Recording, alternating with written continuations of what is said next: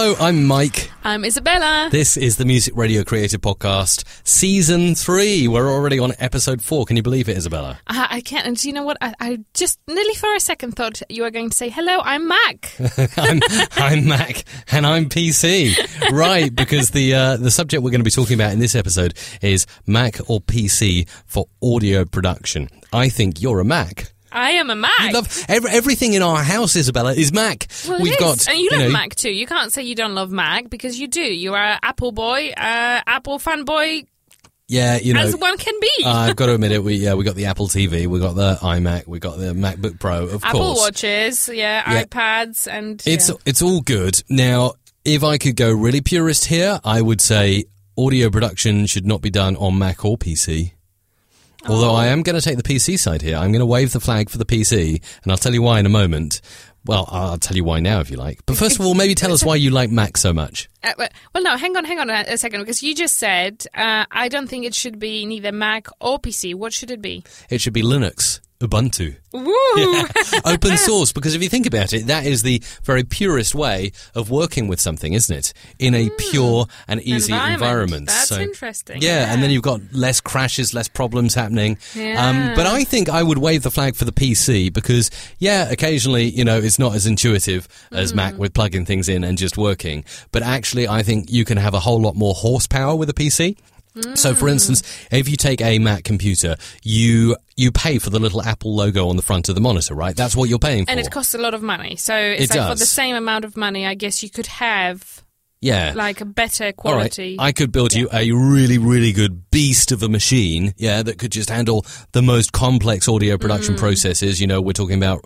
time stretching, playing back yeah. time stretch stuff with like five rack effects on it in real time with no problems, no jitter, no delay. Yeah. I could build you something like that for probably around three hundred British pounds, so around five hundred dollars, whereas the uh, I think the cheapest iMac is going to cost you around one thousand pounds or one thousand two hundred ninety-nine dollars, one thousand two hundred ninety-nine dollars. Dollars in U S or something like that. So you see, I'm I'm a big fan of Mac. I mean, I, I I'm probably not the best person to answer that question. But you're paying for the label, Isabella. Well, I am, and I will continue doing so. But I'm not yeah. producing audio, and therefore, obviously, it's hard for me to take a valid stand and be sort of. Um, Well, in that having case, a re- reputable, uh, so to speak, opinion about that. But, but just tell us why you like Mac from your experience of Mac then. I mean, once I, I used to, you know, I used to love my P C. Right? Yeah, I yeah. used to love it. You have converted me to Mac. Yeah. Uh, but the reason you've done that is just the user experience. That's just as simple as that. It's user experience. That's the only the only thing that... It is good. It yeah. hardly ever crashes. Although I notice my Mac is getting slower and slower now. I've had it since, I think, like twenty twelve, twenty eleven. So I get the spinning yeah. beach ball of death quite a lot. And I do quite a fair amount of video production now on, on that mm. Mac. And I tell you, the number of times I'll drag in high-definition video from the D S L R camera and the, the little beach ball will spin around for like a couple of minutes. So I have to go off and mm. do something else while it kind of loads in. And I'm sure it used to be fast. So with something like a P C, I think it's easier to to optimize it for what you're doing. So you can, I mean, in an ideal world, I would have a P C or I'd have a Linux machine that uh, was not connected to the internet, that was just solely for audio production. Mm. That's what I would do. And I would have it, you know, with all the hardware I needed plugged in and done. Yes, I admit, like a P C machine would be a lot harder to set up because you need to get the drivers, you need to make sure everything you works. You have to be technical, Mike. And then you've got Windows ten or whatever it is now. You yeah, know. And then you have to keep up dr- updating all the drivers and things. And the security like, updates. Oh, man. It's like, yeah, I but Mac has that. Mac has security updates too. It's just they're kind of more in the background and less well, in your exactly. face. Exactly. It's it, Mac is for someone who does not want to go into to that technicality, someone who likes things done well and have them done, you know, in an easy way. So like for me, yeah. you know, if I was to sit here for half an hour trying to install Windows, I would tear my hair out. Literally, I would yeah. tear my hair out. Yeah. That is not for me. Uh, you know, I, I do not want to spend endless amount of time faffing with plugins, drivers, uh, system setup, making sure that, mm. uh, you know, all the, I don't know, the audio card or graphics card I've purchased is compatible, it's hooked in properly, installed properly. Yeah. I mean, honestly, who has time for this? well, somebody who, who takes their audio production seriously and wants to get it right and sounding the best it can do. I think you can do a lot more with a P C as well. I mean, it's more compatible with things, isn't it? Most things are written for P C first because it is still, I believe, the most popular mm. uh, computing system out there, still slightly over Macintosh. I mean, yeah, I mean, but P C, I think, is for someone who genuinely likes to get hands dirty. Where Mac to me, so it's like, yeah, Mac to me is to someone who just likes to wear white gloves and just not get any dirt on their hands. Have the valet experience That's of right. setting things up, yeah. yeah. But then, you know, I mean, what, okay, one of my gripes with uh, with Mac uh, and O S X, O S ten, whatever it is, is that every time they update it to a new one, so I think we've got El Capitan. Uh, before that, we've had things like Snow Leopard and uh, what was the other one? Yosemite. Yosemite. And uh, for me, I've got a Focusrite uh, Firewire audio interface. Every time, without fail, there is an upgrade to the Mac O S, like a, a huge one, you know, that they usually mm. do every year. Um, something breaks on it or it won't load. And then I have to wait like two or three weeks until, um, you know, Focusrite will say, oh, yes, uh, looks like our, our hardware has broken again on the latest Mac system. So here's a new thing. So, you know, drivers are not an alien thing to even have on a Mac. It's just usually things are more plug and play there. But, you know, when they break, they break. And usually with yeah. a P C, if something goes wrong, the, the first thing a, a company like Focusrite or, or Yamaha or D B X or whoever it is um, will focus on is getting the getting it all done for the P C, because that's that's where the use base is. But you know what, you say that, but then you are not using a P C. So what if you are using P C and you had to do it like twice or three times as often, which can be the case. So what I would be interested to hear is uh, your opinion, our dear listener. Yeah, absolutely. Uh, you know, have you perhaps moved one way or another, yeah. Mac to P C or P C to Mac, and why? Uh, what sort of uh, problems did you encounter? What challenges? You know, what what was the cost? And what the most important question, was it worth it? Exactly. Yeah, that, very that's good point. The most important question. Was it worth it? Um, and then, then we could gather gather it from there. I guess I, I wonder, Mike, whether that would be something uh, that might be worth a, a project for you to actually look up. How much would it be to put together like a genuinely good P C machine for audio production? For audio production, I think, yeah, definitely. And and, and then perhaps. Um, Yeah, we could we could look into that further. And like I mentioned, I think I could get together a really, really good quality machine for mm. um, just over the three hundred pound mark. So we'll try and do that maybe, yeah, as a, I think that's a, good a YouTube challenge. video or something like yeah, that. Yeah, I think yeah. that's a good challenge uh, to, to try and do that.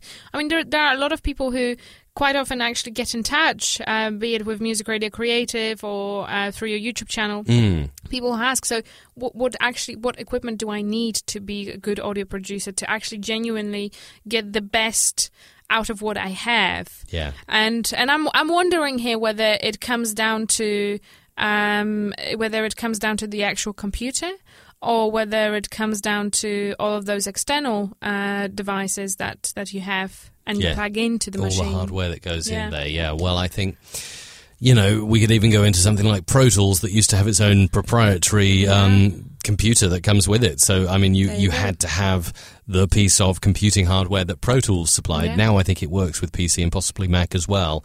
Um, so there you go. Yeah, but before in a in a real purist world, we were looking real at... Real purist world. Yeah, we were looking at having very, uh, you know... pure connections, and yes, the the sole purpose of that machine is to process and produce audio, mm. and that's why I say having a, a P C or maybe even a Linux machine with some flavour of Linux installed, and uh, obviously you'd need a, a good audio editor for Linux, and I can't think mm. of one right now. I wonder whether Audacity works with Linux. Um, Yeah. I, I don't know, but something like that which has nothing else installed on it apart from the audio editor and any other drivers. I think that's mm. going to be your optimum thing, because then you haven't got things interfering. I mean, for instance, on, on my Mac, um, I've I've often found that I've actually had to buy um, a hum or buzz destroyer um, because for some reason, I think it's the U S B ports, uh, play havoc with my, my Yamaha monitors, studio monitors. So um, before I bought that buzz killer, I was getting all kinds of like static noises and crackles th- through the speakers. So if you had a computer, some kind of computer or machine that was only for audio production... Um, and let's face it, you're never going to use a Mac only for audio production, really. You're going to use it to check your email, to do your productivity, to surf the internet. Um, then I would say go with your own dedicated machine. Unless, of course, and one thing I, I haven't got the dollars yet together to uh, to try out is the um, the Mac Pro. Is it the Mac Pro? You know, the, oh, yeah. the one that they... I think they mentioned it maybe a year or two ago now. Oh, and yeah, um, the, the, the sort of circular, the black cylinder yeah, with yeah. Uh, that that looks ultimate. But the thing with Mac is, yes, you are paying a lot extra, and also you don't really have much control as to what goes inside there. So it's mm, like it has so the same can't. chip, the mm. same memory. Uh, you can actually expand RAM in a Mac. Actually, mm. it's very easy to do. You can just take off the bottom and and stick in new RAM that you can buy from online very easily. There you go. Um, but yeah, I mean, RAM is a huge thing. Uh, having having a good hard disk as well, and oh, yeah. um, again with Mac, really and fast hard disk. Yeah, it's not just about how big, but how fast the hard drive is. Exactly, and most Macs these days, I think, still have uh, you know the spinning H D Ds, which uh, yeah. obviously you can get uh, solid state drives now, which are much quicker. Now, so I am going to just spin it around for one second and say, do you know what? Twenty years ago, we had great audio producers who had not even a quarter of the equipment we have today, and they have managed to produce great audio. And actually, analog, yeah, that's and, great. That's right. And do you know what? It's. I think that at the end of the day, it comes down to the skill of the audio producer and not necessarily the equipment they use. I like that, and I agree with you, Isabella. Yeah. But we are talking about having the perfect environment for today's world, and I think... Well, how is the today's world different? It's like, you know, are you having more noise outside? Well, it's it like, even... so you're going back twenty years and you're saying, so, you know, the audio producer maybe didn't even have a computer, so they were working on a That's tape right. editor with a blade, or they were working, you know, with a, a, a Behringer voice box or something. But, you know, if the voice box wasn't very good, then you wouldn't create a good sound, would you? If if your tape blade was rusty, you're not going to make good edits in the tape, are you? It's like mm. you've got to have the best equipment for what you're doing. I know a, a bad workman always blames his tools, right? That's a common well, phrase. Well, that's but it. I, I genuinely Yeah, think you are you can, right. If you're you, a good audio producer, you should be able to make good audio no matter what you're using. Exactly. You can just make better audio if you have a really good setup. That's my go. thought.